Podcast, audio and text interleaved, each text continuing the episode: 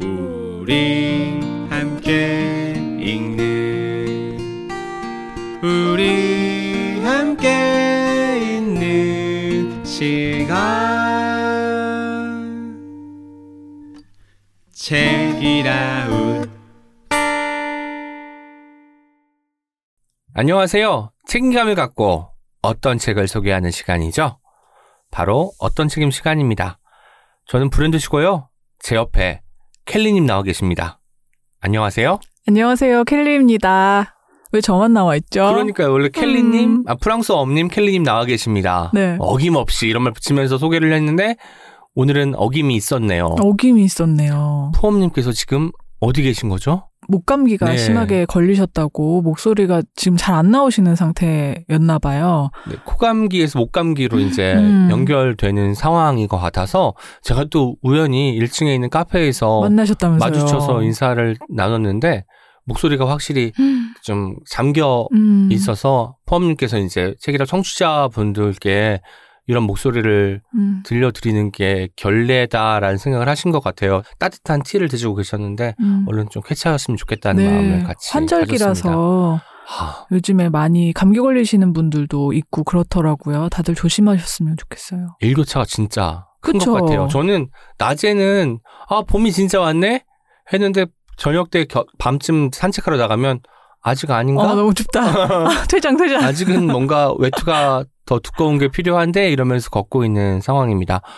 또 최근 들어 다들 아시겠지만 대중교통에서 마스크가 해제되어서 오늘 제가 지하철 타고 오는데 네. 3분의 2 정도는 마스크를 쓰지 않고 계시더라고요.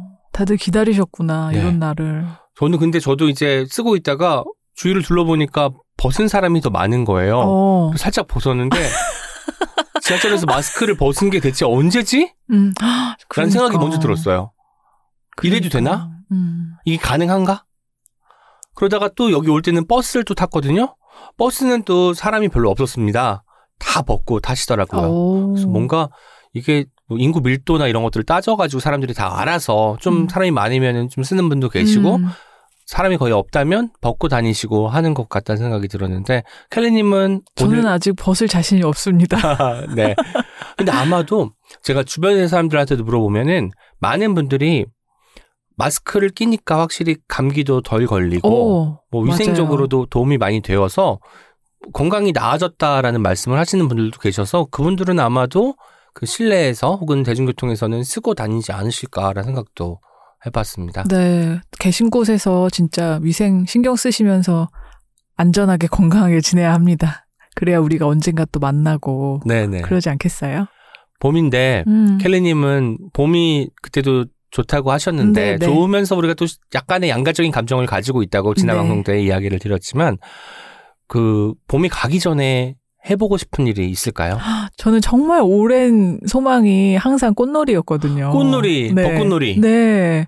왜 벚꽃의 꽃말이 기말고사잖아요. 항상 그 시험 기간에 겹쳐서 학창시절에는 전혀 다니질 못했고 그래서 학교를 졸업하고 나서는 진짜 열심히 다녔거든요. 한동안은? 네. 동네에서 몇 월 며칠에 꽃이 피는지 통계가 쌓여가지고. 맞아요. 그리고 뭐 지도가 또 요즘 공유되잖아요. 네네. 그랬는데 작년부터 꽃이 진짜 확실히 빨리 피기 시작했어요. 근데 올해도 빨리 피겠더라고요. 지금 집 앞에 꽃나무 보니까 생각보다 한 2주 정도는 더 빠른 것 같아요. 여러분, 켈리님 말씀 들으니까 뭐가 느껴지십니까? 벚꽃의 꽃말이 기말고사였다가 중간고사로 앞당겨지는 이런 초유의 사태가 벌어지고 있다는 것을 제가 잘못 말했네요.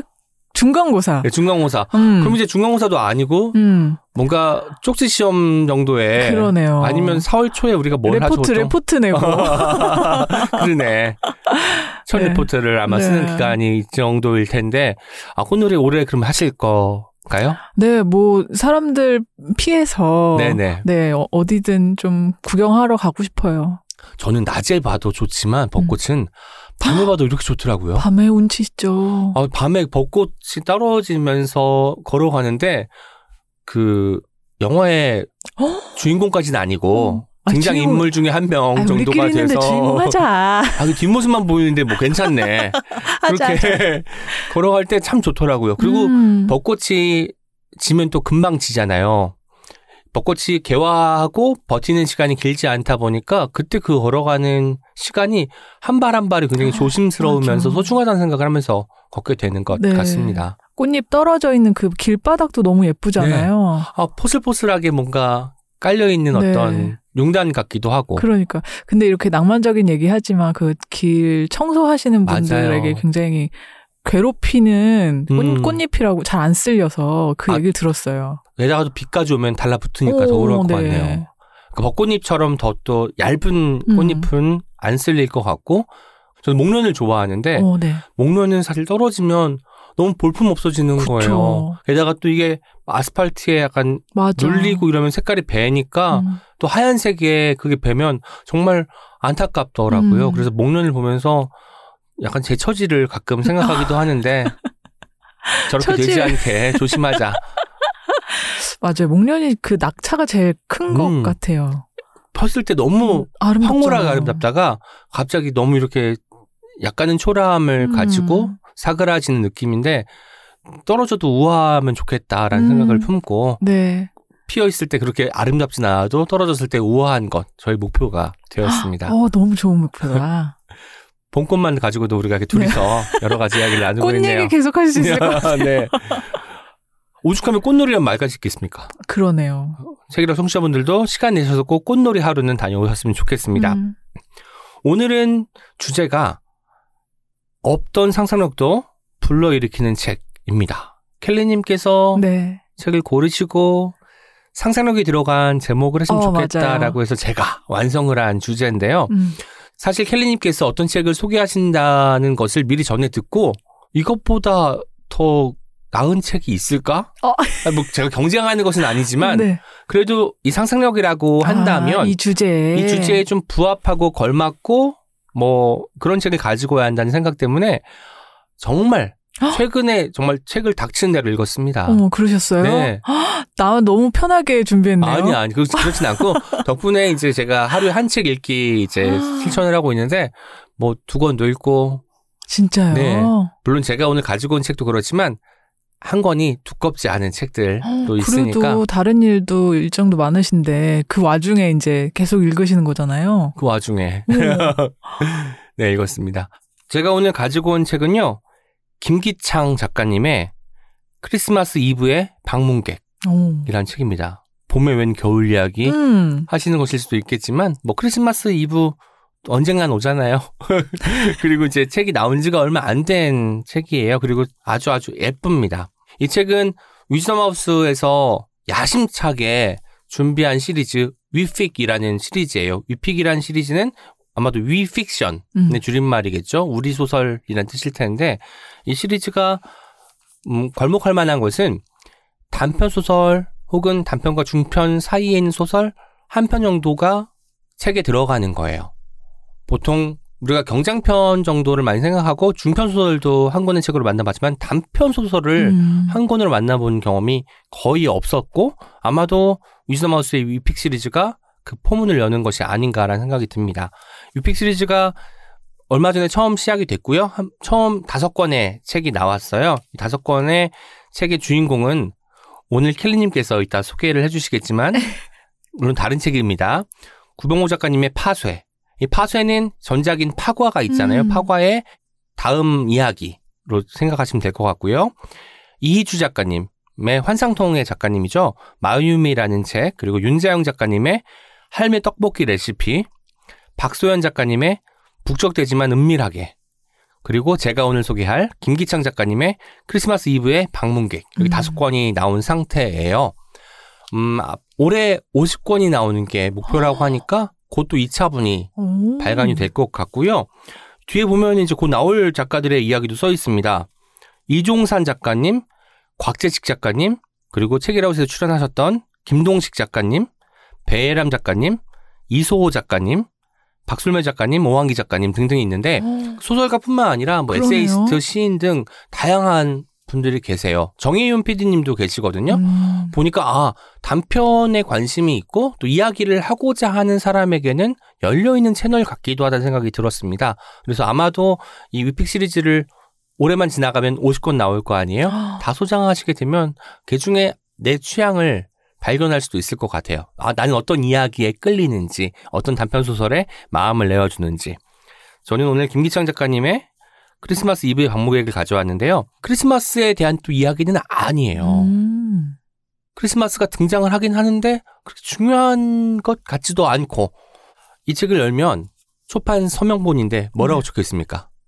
이해는 상상력. 네, 오늘 주제가 이해는 상상력. 어떤 상상력도 일으키는 책인데 이해야말로 상상력이다라는 생각을 하게 만드는 문장이잖아요. 생각해보면 그래요. 우리가 뭐 상대의 입장을 헤아리는 것도 상상에서 이루어지고 드라마나 영화를 보고 상대의 사연에 마음을 내어주는 것도 우리가 그 사람의 입장을 상상해보고 아 저러니까 슬프겠구나 저러니까 저런 선택을 했구나 라고 받아들이잖아요. 이런 것들이 다 이해하는 것이고 이게 상상의 씨앗이 된다는 점에서 이 말이 아주 좀 와닿는 것 같습니다. 제가 가장 좋아하는 단어 중에 하나가 만약이에요. 만약. 만약이라는 단어가 있으면 어떤 상상이든 할 수 있잖아요. 제가 오죽하면 세 번째 시집에 만약이라는 약이라는 시를 썼는데 만약 내가 뭐였다면 만약 어제 그 지하철을 놓치지 않았더라면 뭐 이런 여러 가지 가정들이 이야기의 씨앗이 되는 것 같더라고요. 어릴 적에 그 만약 놀이를 많이 했던 것 같고 만약에 내가 커서 뭘 한다면 뭘 할 거야. 만약 놀이를 했는데 이 만약에 대한 이야기가 또 가득한 책이기도 합니다. 단편 하나에 이런 게 다 들어갈 수 있을까? 생각하는데 그 김기창 작가님은 해내셨더라고요. 이 책을 다 읽고 나서 어떤 생각이 들었냐면 크리스마스 이브의 방문객이 누구일까? 이런 질문이 들었어요. 여러분 그러니까 아직 완전히 뭔가가 해결된 것이 아니다라는 느낌. 시작부터 펌프가 좀 올라오죠? 그렇구나. 네. 크리스마스 이브의 방문객인데 켈리님, 책 표지를 보면은 위에 더 큰 글씨로 뭐라고 적혀 있습니까? 네. 1601호 입주자들이 또 코사크 댄스. 저는 저게 제목인 줄 알았어요. 저도 처음엔 그랬습니다. 그래서 코사크 댄스가 뭘까 하고 네. 이제 시작을 하면서 이제 책을 읽었는데 책이 문장 하나를 이렇게 위픽 시리즈는 앞에 적어서 이렇게 뭐랄까 사람들에게 그 관심을 좀 불러일으키는 장치로 쓰고 있는 거고요. 코사크라는 말은 방랑하는 자를 뜻하는 거래요. 방랑하는 자의 댄스가 대체 뭘까 생각을 했는데 이 책이 설명해 주길 예전에 테트리스 좀 하셨습니까? 테트리스. 네. 테트리스의 가운데에서 중절모 쓰고 춤추는 사람이 코사크 댄스를 추고 있는. 아, 저 그 춤 집에서 잘 추는데. 코사크 댄서가 내 앞에 있었네. 나 코사크 댄스 안 해. 코사크 댄스를 하시고 계시네 벌써. 그래요. 코사크 댄스라고 코사크예요. 하고요. 코사크족이라고 불리는 공동체가 있었다고 합니다. 현재는 우크라이나와 러시아 서남부 일대를 떠도는 유목민들을 가리킨 용어가 되었는데요. 여기가 이제 크림반도 지역이라고 해요. 우리가 뭐 과학책에서 읽었나 뭐 역사책에서 읽었나 생각할 수 있는 분들도 계실 텐데 저는 사실 잘 몰랐습니다. 코사크족이란 말도 처음 들었었거든요. 그래서 이제 아까 켈리님께서 추신 것처럼 오락실용 테트리스 게임 화면에서 중앙 상단의 성문을 열고 불쑥 등장한 사람이 추던 바로 그 춤이라고 되어 있습니다. 팔짱을 끼고 무릎을 굽혀앉는 자세로 이렇게 추는 춤이라고도 일컬어져 있는데요. 코어가 중요한 네, 댄스. 코어가 중요한 댄스라는 점에서 켈리님은 운동을 하고 계신 겁니다. 그래서 처음에 이제 코사크 댄스가 나와서 뭐지 코사크 댄스가 이 책의 주요 소재인가? 그럼 내가 빨려 들어가기 힘들 수도 있겠는데 생각을 했는데 이 책의 주인공은 예주라는 분이고요. 예주 씨는 1501호로 3주 전에 이사를 왔어요. 1501호가 있다는 것은 1601호도 있고 1401호도 있다는 말이겠죠. 물론 15층이 제 꼭대기층이면 없을 수도 있긴 하겠지만 근데 갑자기 왜 코사크 댄스를 떠올렸냐면 예주 씨는 위에서 분명히 코사크 댄스를 추고 있다. 왜냐면 쿵쿵 소리가 이 그 리듬이나 강도가 코사크 댄스임에 분명하다라는 생각을 하고 있었던 거예요. 관리실에 전화를 했죠. 아, 위층에서 소음을 일으키는데 좀 연락 좀 해다오. 왜냐면 요새는 좀 바로 올라가면 싸움의 빌미가 되니까 관리실이 이걸 중재하는 역할을 한다고 하더라고요. 그런데 이제 관리실에서 연락을 했더니 왜 소음이 나는지 모르겠다. 우리는 뭐 춤을 춘 적도 없고 아무것도 한 적이 없는데 그런 이야기 이상하다라는 말씀을 하시는 거예요. 또 참았죠. 그리고 이제 뭐 귀에 꽂는 그런 플러그를 이용해서 소음을 어떻게든 조금 참아보려고 하지만 밤마다 불면을 하게 되는 거예요. 그래서 너무너무 고통스러운 나날을 보내고 있고 그런 상황에 예주 씨는 뭘 발견하냐면 혹시 아세요? 층간소음 이웃사이 센터라는 곳이 있대요. 모르겠어요. 몰랐어요. 저도 이것을 발견하고 픽션이니까 김기창 작가님께서 만들어낸 곳이겠지 했는데 실제로 있는 센터더라고요. 소방서만큼 필요한 공간이라고 여기서 말을 하는데 소방서가 이미 난불을 끈다면 층간소음 이웃사이 센터는 불씨가 번지는 것을 차단한다 라고 되어 있어요. 문장이. 무슨 말이냐면 싸움이 번지기 전에 이것을 진화하는 역할을 하는 곳이죠. 그래서 거기가 찾아갔는데 이게 뭐 권고는 하고 그리고 증거를 모아야 되고 또 배상을 받으려면 민사재판까지 가야 된다는 말을 들어요. 당연히 일반인이 선뜻 나서서 하기는 어려운 상황이 된 거죠. 그래서 이제 포기해야 되나 예주 씨가 생각을 하고 있습니다. 그때 송이라는 친구한테 전화가 와요. 송. 상시옷입니다. 송. 아마도 별명처럼 부르는 송씨인데 송이라고 부르는 것 같기도 해요. 송님한테 전화가 오는데 알고 봤더니 송님은 예주 씨와 동창이에요. 그리고 같이 살고 있는 사람이에요. 그런데 이 송님은 여행 관련한 직업을 갖고 있어요. 그러다 보니 1년의 절반 이상은 해외에 나가 있는 거예요. 한마디로 이 집은 예주 씨가 거의 혼자 사용하고 있는 것이죠. 물론 이사 온 지 3주밖에 되지 않았지만 이 이사도 예주 씨가 혼자 했습니다. 송님이 밖에 나가 계셔서 전화를 하는데 송님이 이상한 거예요. 예주 씨가 생각하기에는 아니 집에 붙어있을 것도 아니면서 왜 이걸 나랑 같이 절반씩 돈을 내고 빚을 지고 그러네요. 계약했지? 주택정약을 같이 넣어서 이제 된 거예요. 이 둘은 이제 동성인데 여성 두 분일 거예요, 분명히. 제가 느끼기엔 그랬습니다. 뭐 성별이 특정되는 것은 아니어서. 그런데 이제 결혼 적령기가 있다고 하고 그 시기를 넘어간 사람인데 어디 살지 하다가 뭐 둘이 좀 잘 맞으니까 우리 함께 살래? 해서 청약을 넣었는데 이게 당첨이 된 거예요. 그래서 이사를 해야 되는데 송님은 외국에 계셔서 우리 예주 씨가 혼자 이제 이사를 한 거죠. 근데 송님이 그러는 거예요. 사람들이 원래 유목민이었는데 정착 생활을 하게 되면서 옛날에 그 움직이던 게 없어지니까 쿵거리는 것 같다. 왜냐면 우리 유목민 인자가 남아있는데 아파트가 생기면서 한 곳에 정박해서 제한된 공간 안에서 살아야 되니까 얼마나 답답하겠냐. 아마도 그래서 네가 들은 코사크 댄스가 그 틀리지 않을 수도 있다. 라는 또 얘기를 하는 거예요. 예주 씨는 화가 나죠. 왜냐면 자기는 여기서 매일매일 잠도 설치면서 그쵸. 힘들어 죽겠는데 저런 소리나 하고 있으니 친구가 원망스럽기도 하지만 어쨌든 이 집에 사는 것은 당장은 자기 자신이니까 어떻게든 혼자서 이 일을 해결하려고 합니다. 예주 씨가 생각한 방식은 뭐냐면 편지를 쓰는 것이었어요. 예주 씨가 또 번역 일을 하고 있습니다. 추리소설을 번역하는 일을 하고 있는데 아침에 점심때 하면서 저녁만 되면 이제 일을 할 수가 없게 되는 거예요. 코사크 댄스 때문에. 최대한 정제된 말로 편지를 쓰는데 이 편지가 아주 재밌습니다. 이게 편지가 구성이 어떻게 되어 있냐면 실제로 한 말과 괄호 속에 내가 진짜 하고 싶었던 말이 같이 병기되어 있습니다. 첫 번째 실제로 한 말. 안녕하세요. 1601호 선생님. 1501호 거주자입니다. 이게 실제로 한 말이에요. 하지만 괄호에는 1501호 거주자인데요. 이봐요. 계속 이럴 거예요? 다시 이제 실제로 전한 말. 어떻게 제 입장을 말씀드리는 게 좋을지 몰라 고민하다. 이렇게 편지를 쓰게 되었습니다. 속마음은 말로 할 때가 좋았다고 두고두고 후회하고 싶진 않죠? 이런 식으로 뭔가 정제된 말과 들끓어 오르는 속마음이 교체된 편지를 써요. 물론 속마음은 접어두고 당연히 이제 우리가 정말 젠틀하고 품위 있는 편지를 이제 전달해야겠다라고 1501호에서 1601호로 올라갑니다. 그런데 계단으로 가기 좀 그래서 엘리베이터를 탔어요. 한 층이지만 타고 올라갔는데 너무 충격적인 게 16층 전체가 초원 같은 거예요. 유목민들이 코사크 댄스를 추는 그런 현장같이 벽에 걸려있는 그림도 막 초원 배경의 그림이고, 그리고 화분들도 막 뭔가 유목민들이 키웠을 것 같은, 함께 살았을 것 같은 식물들이 막 심겨있는 거예요.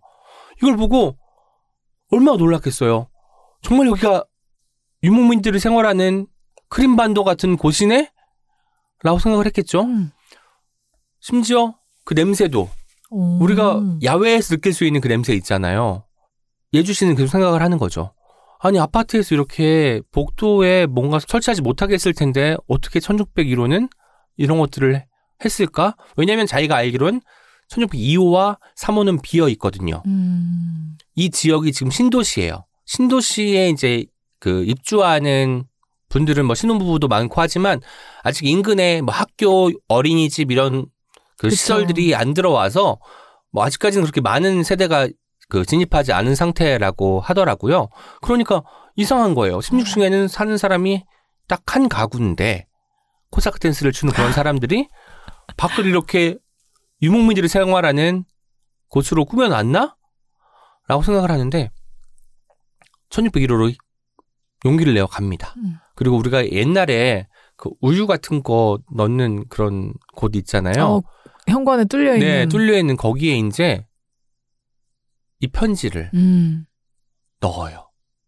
근데 뭔가가 자기를 무는 것 같은 혓바닥 같은 게 느껴져가지고 손을 빼고 다른 박지를 쳐서 다시 15층에 내려와요. 편지는 아마 복도 어딘가에 있었겠죠. 이게 대체 무슨 일인가 생각하겠죠. 한참을 생각하다가 베란다에 나갔는데 베란다에서 자꾸 코사크 댄스 소리가 들리는 거예요. 위층에서 또 시작했네 해서 관리실에 전화를 했어요.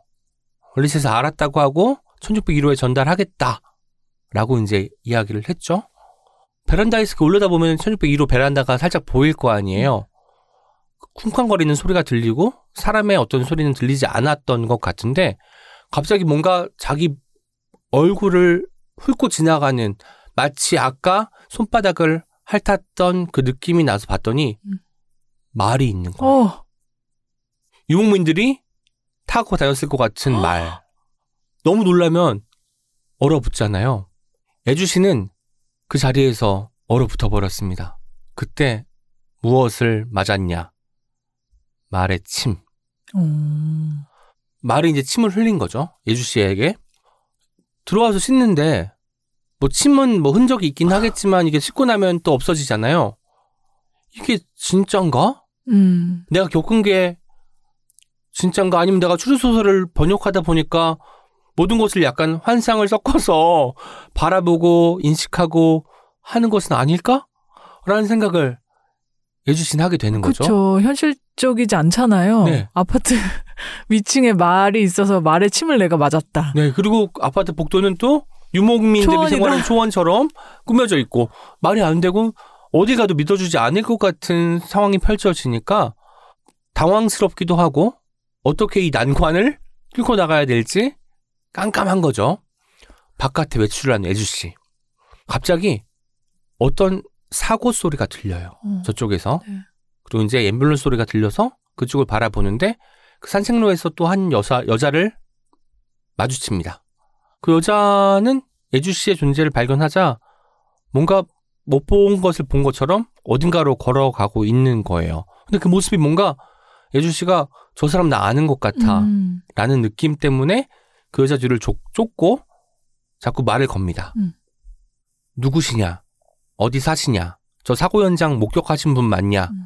그리고 그분이 신고를 하지 않기에 예주 씨가 교통사고 현장이 있다 라고 신고를 해요. 경찰관들이 이제 오고 사건이 일단락 되는 것 같았죠. 그런데 그날부터 이상하게 1601호에서 코사크 댄스 소리가 들리지 않는 거예요. 사고가 있었고 사고를 당한 사람은 앰뷸런스에 실려 갔기 때문에 병원에 있을 거란 말이죠. 그리고 공교롭게 딱 그날부터 1601호 거주자들의 코사크 댄스 소리가 들리지 않으니까 예주 씨는 뭔가 자기가 한 것은 아니지만 내가 그렇게 막 저주를 마음속으로 퍼붓고 했기 때문에 1601호에 사는 사람들이 복면을 당했나? 라는 생각을 하게 됩니다. 여기까지만 제가 소개를 할 거예요. 에? 왜냐면 이 뒤에 이야기는 이거를 읽으셔야지. 그리고 네. 더 재밌는 게 뭡니까, 여러분? 크리스마스 이브는 나오지도 않았습니다. 그러니까 크리스마스 이브 누구야? 방문객 누구야? 누구야 대체? 이 짧은 단편 안에 이 이야기들이 담겨 있고 초원과 크리스마스라니.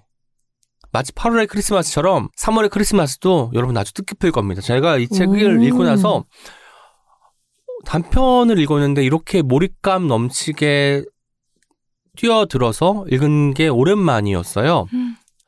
이 책을 지은 김기창 작가님은 모나코란 소설로 오늘의 작가상을 받으면서 데뷔를 하셨고요. 제가 읽은 소설은 기후변화 시대의 사랑이라는 소설집이고 기후변화 시대가 소재가 된 멋진 단편들이 가득한 소설집입니다. 그리고 장편소설 방콕이라는 것도 있고요. 이 책은 김기창 작가님의 그 상상력과 문장력이 결합해서 만들어낸 아주 멋진 작품이라는 생각이 들고요.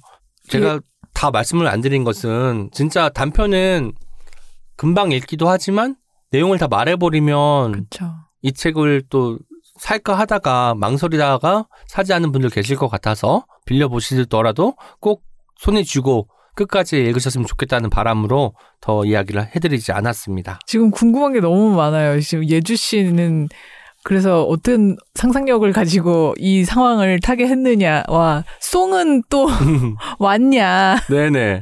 너무 그 말은 뭐냐. 말이 진짜 있었던 거냐. 지금 궁금한 게 너무 많습니다. 그 작가의 말을 제가 조금 읽어드릴게요. 네. 그 김기창 작가님이 작가의 말에 이렇게 쓰셨습니다. 상상력은 층간소음을 줄여주지 않는다. 그러나 혐오와 분노는 누그러뜨릴 수 있다. 이 소설은 거기에서 출발했고 크리스마스의 은총이 아래층 사람으로 살 수밖에 없는 우리에게 내려주길 바라는 마음으로 써내려갔다. 아래층 사람으로 살 수밖에 없는 하고 괄호가 있는데 여기에는 제일 위층 사람은 극소수다 라는 문장 적혀 있어요. 중의적이죠. 사실 아파트 꼭대기층은 한 층밖에 없는 것이고 당연히 그리고 이것은 어쩌면 권력의 이야기일 네. 수도 있겠다라는 생각을 하면서 덮었는데요. 다 읽고 나서 바로 또 읽고 싶어지는 소설이었어요. 그때는 뭔가 이 흡입력, 내용의 흡입력이 아니라 문장의 결을 좀 느끼고 싶어서 읽어야겠다라고 생각을 하고 읽기 시작했는데 두 번째 읽을 때는 제가 또 이걸로 읽었습니다. 제가 가지고 있는 게 뭐죠? 켈리님? 웬 종이로 된 네 유인물 같아요. 그냥 출력 이게 펼쳐지면 한 장의 소설이라는 위픽 시리즈의 소설. 위픽 시리즈의 사은품입니다.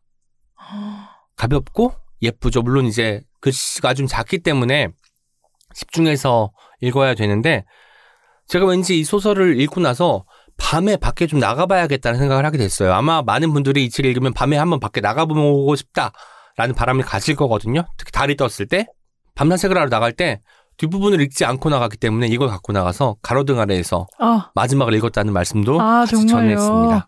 지금 이 한 장이 소설 한 편인 거예요? 네네.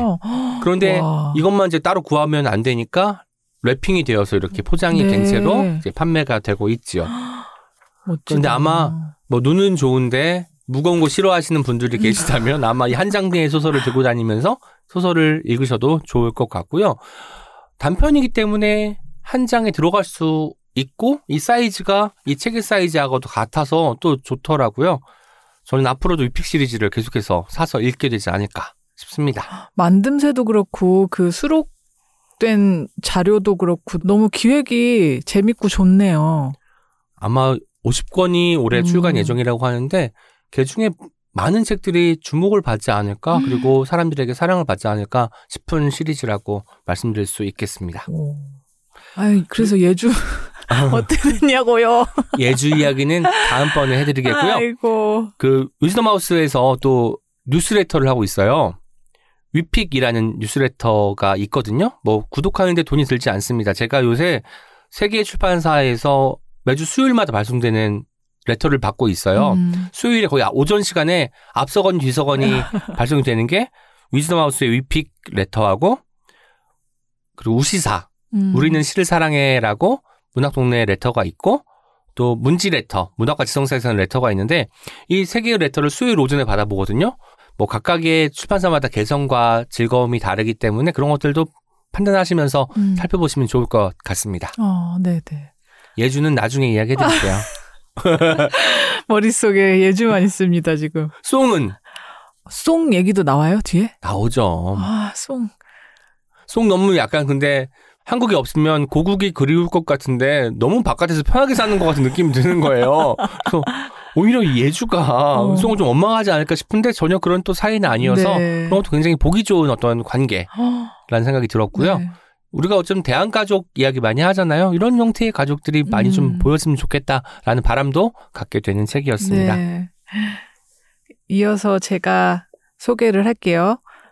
제가 가지고 온 책은 구병모 작가님의 소설집 로렘 입숨의 책입니다. 공교롭게 저희 둘 다 제목이 되게 흥미롭지 않아요? 크리스마스 이브의 방문객, 로렘 입숨의 책. 근데 저는 좀 방문객에 초점이 맞춰진다면 뒷부분에 로렘 입숨이 뭘까? 그쵸. 앞부분에 좀 관심이 기울어집니다. 저는 처음에 이 제목 보고 로렘이라는 사람의 입숨인 줄 알았어요. 입숨. 입숨이라는 단어가 없지만 우리가 입숨하면 입에서 나오는 숨. 이런 느낌이 들잖아요. 왠지 또 구병모 작가님은 그런 단어를 만드실 것 같고. 숨만 내뱉었는데 이게 책이 되는 거야. 활자가 되어서 책에 수놓이기 시작해서 완성이 되고. 그것도 멋진 상상력이다. 그게 로렘 입숨의 책이 아닐까. 네. 아니잖아요? 아니죠. 그건 아닙니다. 제목 얘기는 제가 조금 뒤에 할게요. 먼저 이 소설은 아논북스의 미니픽션 시리즈고요. 정세랑 작가님의 아라의 소설도 네. 이 시리즈죠. 여기에는 작가님들의 짧은 소설이 수록되었고 재미있는 부분은 각 소설마다 작가님의 코멘트가 달려있다는 건데요. 이 작품을 어떤 의도에서 내가 썼는지 어떤 계기로 어디에서 청탁받아서 썼는지 뭐 이런 작가님의 창작 의도를 엿볼 수 있는 부분이라서 저는 책을 읽을수록 그 코멘트를 읽고 싶어서도 책을 읽게 되더라고요. 진짜 그렇죠. 너무 재밌어요. 그 시간 차이가 있잖아요. 이 소설을 쓸 때와 몇 년 뒤의 어떤 맞아요. 상황에서 이 소설을 바라보면서 쓴 문장들 이것도 참 읽을 만한 가치가 있는 부분이었습니다. 네, 거기에 내가 어떤 고민을 가지고 있는지 네. 어떤 마음으로 이걸 썼는지 뭐 이런 것들이 담겨 있어서 역시 그거는 되게 독자를 위한 서비스이기도 맞아요. 하잖아요. 그런 보람이 있는 읽는 보람이 있는 작품이었고요. 이 소설집에는 13편의 짧은 소설이 담겨 있는데요. 진짜 구병모 작가님은 상상력 천재인 것 같아요. 그러니까. 네, 진짜 너무 감탄하면서 읽었고요. 간략하게 소개를 하자면 여기에는 태어난 모든 사람에게 몸에 씨앗을 주입해서 그 사람이 죽으면 그 씨앗에서 꽃이 피는 도시의 이야기, 인간을 도운 죄로 지상에 내려온 존재에 관한 이야기, 도서관에서 우연히 만난 사람이 꿈을 산다는 이야기, 신의 사전을 훔쳐서 나온 천사의 이야기, 탈락하면 실제로 죽게 되는 오디션의 이야기, 그리고 시간을 이동하는 사람의 이야기 등 진짜 엄청나게 매력적이고 상상력을 자극하는 작품들로 꾸며져 있습니다. 제가 이 책을 읽었는데 네. 이렇게 또 요약해서 말씀해 주시니까 어떻게 이걸 이렇게 한 줄로 요약하지? 켈리님 대단하다 생각이 드네요. 아니 이 설정이 너무너무나 멋진데 그 설정을 가지고 짧은 분량에 또 되게 자극적이라는 게 상상력을 이 읽는 마음을 자극하는 그런 작품을 맞아요. 쓰셨잖아요. 그게 너무 놀라운 거예요. 그리고 문장도 사실 구병모 작가님 하면 또 길잖아요. 그렇죠. 한 문장이 긴데 이 문장이 읽기가 힘든 게 아니라 헐떡거리면서도 어떻게든 맞아요. 처음부터 끝까지 한다름에 질주하듯이 읽게 만드는 또 묘미가 있죠. 네. 이 서점에서 이 책을 검색하시면 나오는 출판사 소개 글을 보면요.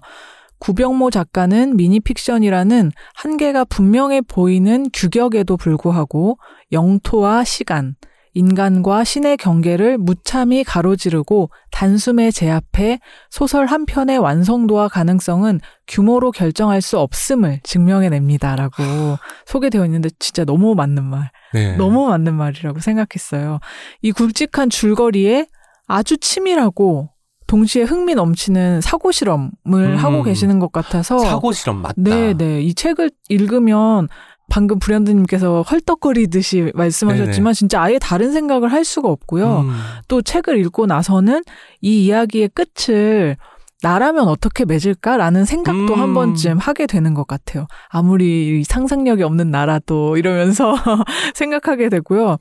제가 오늘 특별히 소개하고 싶은 작품은 누더기 얼굴이라는 작품이에요. 누더기 얼굴. 네. 투명 인간의 이야기거든요. 네. 근데 그게 이 책으로 딱 4장 정도 분량이에요. 정말 짧은. 정말 초미니 픽션. 네네. 정말 짧은 분량이고, 들어보세요. 투명인간의 이야기를 4장짜리로 할 때 어떤 이야기가 될까를 한번 상상하시면서 제 설명을 들어보셔도 좋을 것 같아요. 화자는 투명인간입니다. 거울 앞에서는 내 얼굴이 안 보이고 내 뒤에 있는 벽장이나 책장이 보이는 그런 사람이에요. 나조차도 나를 볼 수 없으니까 당연히 다른 사람들도 나를 볼 수가 없겠죠. 그래서 사람들이 처음에는 이 화자의 어깨를 막 함부로 치고 지나가요. 안 보이니까. 아무것도 저기 없는 것 같은데 왠지 방해물이 딱 걸린 거죠. 그래서 사람들이 처음에는 이 투명 인간을 무서워합니다. 그러다가 화자가 아 나도 아프다고 여기 사람 있다고 소리를 쳐요. 그러자 사람들이 머쓱한 표정으로 이번에는 핀잔을 줍니다. 누가 너 거기 있으라고 했어? 이러면서. 사실 투명인간이라서 유리한 점들도 있어요. 왜 해리포터 보면은 투명 망토 쓰고 맞아. 네, 주인공들이 뭔가 음모에 일어나는 비밀을 막 짐작하기도 하잖아요. 네. 마찬가지로 이 화자는 사람들의 뭐 범죄라든지 은밀한 장면들을 모두 다 볼 수가 있어요. 그래서 한때는 아 내가 저런 범죄를 정의심에 불타서 막 신고도 하고 했죠. 그렇지만 사람들은 이 투명인간의 말이라고 믿어주지 않거나 아니면 특별하게 처벌도 안 하고 그냥 지나가는 거예요. 심지어는 투명인간이 야, 개인의 사생활을 침해한다 라면서 막 뭐라고 하는 거죠. 그래서 이 화자는 아유 내가 나조차고 한 것도 아닌데 그냥 이 일은 관두고 이제 이런 요구를 합니다. 나도 눈에 띄어야 된다. 나도 얼굴을 가질 권리가 있다. 이렇게 말을 해요. 몇몇 사람들이 여기에 공감을 하고요. 이제 화자에게 얼굴을 주기 시작하는 거죠. 그래서 제목이 이제 누더기 얼굴인데요. 꼴라주처럼 네. 조각조각 얼굴 이미지를 이 화자에게 입혀줘요. 그러니까 얼굴이 볼만한 얼굴이 되는 거죠. 사람들이 생각하는 얼굴의 이미지를 조각조각 붙여줬으니까 왠지 인식 가능한 편안한 그런 얼굴이 된 거죠. 그래놓고 이제 사람들이 말합니다. 너 거기에 그대로 있으면 다칠 일 없어. 너 죽지 않게 해줄게. 그러니까 이 금 밖으로 나오지 마. 이쯤 되면 이 소설의 문제의식이 네. 느껴지죠. 저는 이 소설에서 사람들이 투명인간을 대하는 게 이 사회가 소수자들을 대하는 맞아요. 방식과 너무나 흡사해서 정말 놀랐어요. 이 4장짜리 소설을 이렇게 써내다니. 없던 존재로 취급하다가 네. 있다고 하니까 그래? 그럼 네가 조심해야지. 이렇게 말을 하는 것도 그렇고 뭐 적당히 사람 꼴을 갖춰놨으니 너 이 선 넘어오지 마. 우리는 우리의 삶을 살 테니까 네. 넌 거기서 작은 삶을 영위하도록 해. 라고 말하는 것. 계속 우리 안에 들어오게 하지 않고 네. 타자로서 존재하게 맞아요. 하잖아요. 그리고 기득권의 어떤 입맛에 맞춰서 얼굴을 만들어 놓죠. 그 얼굴이 보기에 나쁘지 않게 만들어 놓는 거잖아요. 그러면서 그 얼굴이 만약에 자기네들 보기에 좀 불편하면 조금 이렇게 블러 처리를 하거나 흐리게 만들어서 보기 좋게 만들고. 그게 저는 왜 그런 거 있잖아요. 착한 어린이, 인자한 노인, 헌신적인 엄마. 현명한 어른. 네. 그런 어떤 프레임에서 벗어나면 이 소수자들이 되게 이상한 존재인 것처럼 취급을 맞아요. 받잖아요. 그런 것을 그냥 이 누더기 얼굴이라는 단어로 바로 이렇게 직관적으로 느낄 수 있게 했다는 게 정말 놀라웠고요. 재밌는 게 저는 그 소설을 읽으면서 네. 이 소수자를 떠올리면서 동시에 또 뭘 떠올렸냐면 지금 인공지능, 챗 GPT부터 시작해서 많은 담론들이 생겨나고 있고 실제로 상용화도 되어가고 있는데 사람들이 만들어낸 사람을 떠올린 거예요.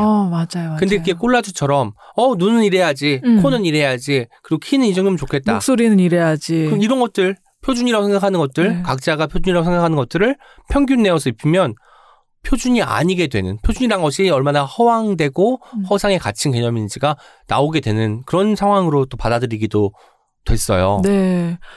사람들의 편견을 강화하는 쪽으로 결정이 되기도 하잖아요.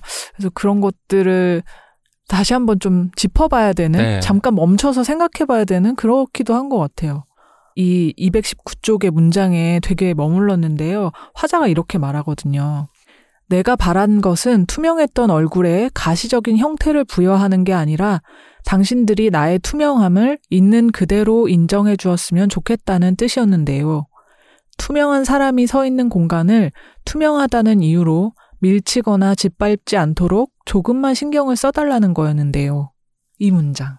나 분명히 있다 라는 것을 인정해주고 수용해줬으면 하는 바람이었는데 그 있음을 다른 것에 덧입혀가지고 더 있게 만드는 것이 아니라 내 존재 그대로 있으면 좋겠는데 그 이야기를 하고 있네요.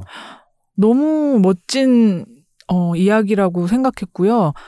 이어서 제목 이야기를 하자면 로렘 입숨이라는 게 1500년대부터 인쇄 그리고 조판 산업에서 레이아웃으로 편집하는 데 쓰인 무작위 더미 텍스트를 말한대요. 어떤 그냥 의미가 없는 텍스트. 근데 그걸 지금 제목에다 갖다 쓰신 거잖아요. 그러면서 이 말을 소개한 책 각주에 또 이렇게 쓰여 있어요. 읽었을 때 별다른 의미가 없다고 하여 아무 글자나 얹어놓은 것은 아니다. 라고요. 제가 방금 투명인간의 이야기를 소개해드렸지만 이 이야기를 투명인간이 사회에서 어떻게 살아가는지 뭐 이런 이야기로도 작품을 읽을 수도 있고요. 저는 이것을 어떤 소수자를 억압하는 이야기로 읽었잖아요.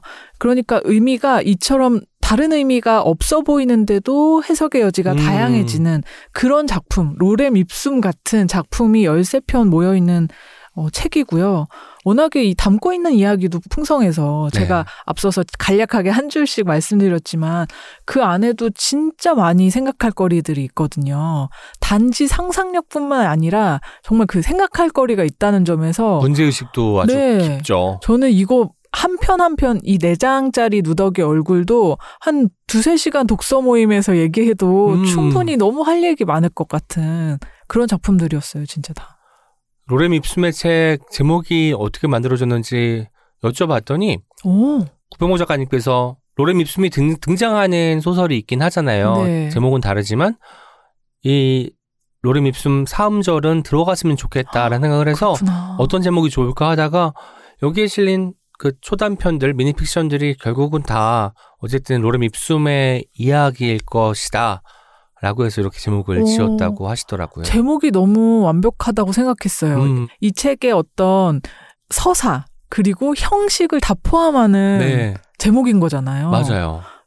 너무 말도 안 되게 완벽한 제목이다. 말들의 무더기인데 이게 이제 별것 없어 보여도 생각해봐. 이게 지금 우리 현재의 모습이야. 아니면 네가 갖고 있는 편견의 한 단면이야. 이런 것들을 다 그 이야기해 주잖아요. 그냥 상상력을 자극하는 재미있는 이야기로도 읽을 수 있지만 그 안에 살펴보면 계속 뭐가 나오는. 그래서 저는 아주 흥미롭고 잘 읽히는 책이기도 하니까 좀 책이 잘 안 읽히거나 요즘에 그런 분들한테도 너무 추천하고 싶고요. 잠깐 어떤 현실 밖으로 나가고 싶을 때 이 책 꺼내들면은 진짜 너무너무 재밌게 읽으실 것 같아요. 그러다가 동시에 갑자기 현실로 돌아오는 거죠. 이 작품 안에서 다루고 있는 어떤 질문들 때문에. 질문이 많은 책이었어요. 맞아요. 결말을 읽으면 섬뜩한 것이 뭐 결말의 비극적인 요소도 있을 수 있겠지만 아직 문제 해결되거나 명쾌한 답이 나오지 맞아요. 않은 경우가 많잖아요. 그리고 이 문제가 지금도 이어지고 있으니까 마냥 이야기 끝났다고 박수를 할 수가 없는 거죠. 아직도 나는 여기에 속해 있고 이 문제는 여전히 사회의 중심부에 놓여 있는데. 그러니까요. 읽고 나서 구병모 작가는 타협하는 작가가 절대 아니구나. 늘 싸우는 작가구나라는 생각을 했던 작품입니다. 네, 너무 공감해요.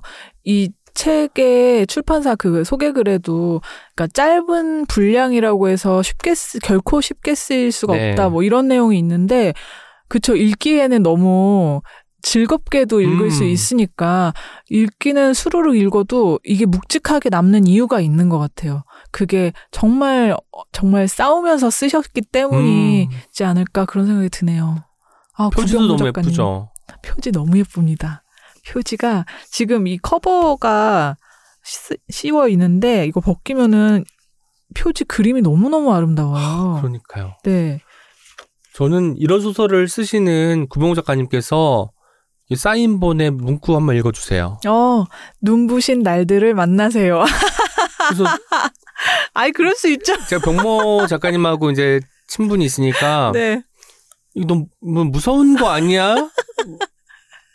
이런 소설 써놓고서 눈부신 날들을 만나세요. 네, 그래서 아니 현실에서라 잠깐이라도 그런 날들이 있어야 되지 않겠냐고 또 말씀하시더라고요. 네. 아니나 다를까 현실이 굉장히 사는 게 팍팍하고 힘들고 뭐 지옥 같을 때가 있지만 네. 그럼에도 불구하고 눈부신 날들 때문에 그 순간들 때문에 저희가 살아가는 것 같다는 생각이 들면서 구병모 작가님이 어쨌든 굉장히 진하고 밀도 높은 이야기를 쓰시면서도 제가 계속해서 읽히는 이유를 떠올려 보니까 희망을 완전히 버리지는 않는 이야기 같더라고요.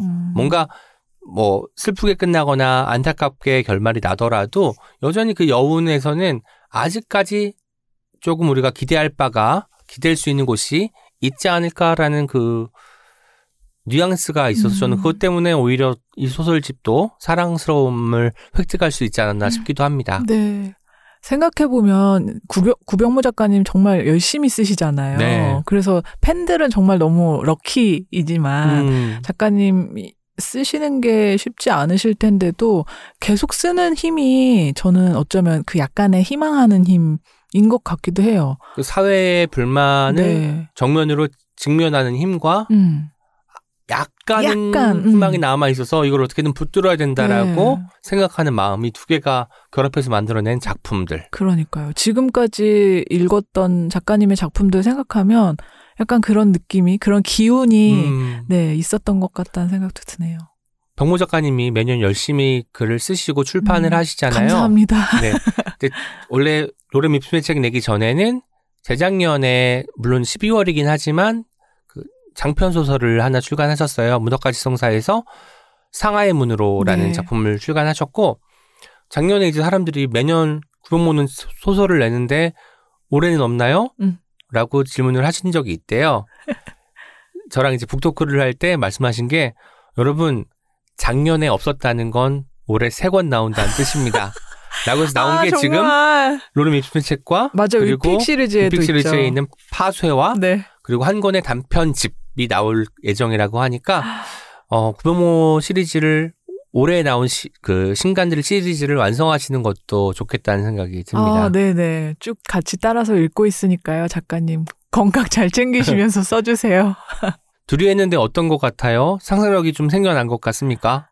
지금 상상하고 있습니다. 푸엄님 뭐하고 계시는지. 네. 우리가 생각하기에는 뻔하죠 뭐. 뻔하죠. 아니. 일하고 계실 것 같긴 그러니까, 한데 직장인이니까. 뭔가 편하게 이럴 때 좀 어디 그 스포츠 마사지 같은 거 받고 아니면 뭔가 향기로운 차를 한 잔 마시면서 여유로운 오후를 즐기는 펌님 모습을 상상하고 싶지만 왠지 제가 아까 회사에 와 있는 거를 목도한 바에 따르면 그 잠긴 목소리로 사무실에서 묵묵하게 일을 하고 계실 것 같습니다. 네. 지금 잠깐 귀가 간지럽지 않을까요? 그러니까요. 얘기하고 있어서. 네. 2주 뒤에는 포함 건강한 모습으로 네. 다시 찾아뵐 거고요. 오늘 소개한 책들 제목과 작가님 이름 좀 다시 말씀드릴게요. 저는 김기창 작가님의 단편입니다. 크리스마스 이브의 방문객이라는 책을 소개했고요. 위즈덤하우스에서 발행한 위픽 시리즈의 한 권입니다. 네, 오늘 저는 아논북스의 미니픽션 시리즈에 구병모 작가님이 쓰신 로렘 입숨의 책을 소개했습니다. 네, 여러분 코사크와 투명인간 잊지 마시고 이 두 권의 책 꼭 만나보시길 네. 바라고 저희는 2주 뒤에 또 멋진 책 3권과 함께 푸엄님도 계실 때 돌아오도록 하겠습니다. 여러분 2주 뒤에 또 만나요. 안녕. 안녕. 우리 함께 읽는 우리 함께 있는 시간 책이라운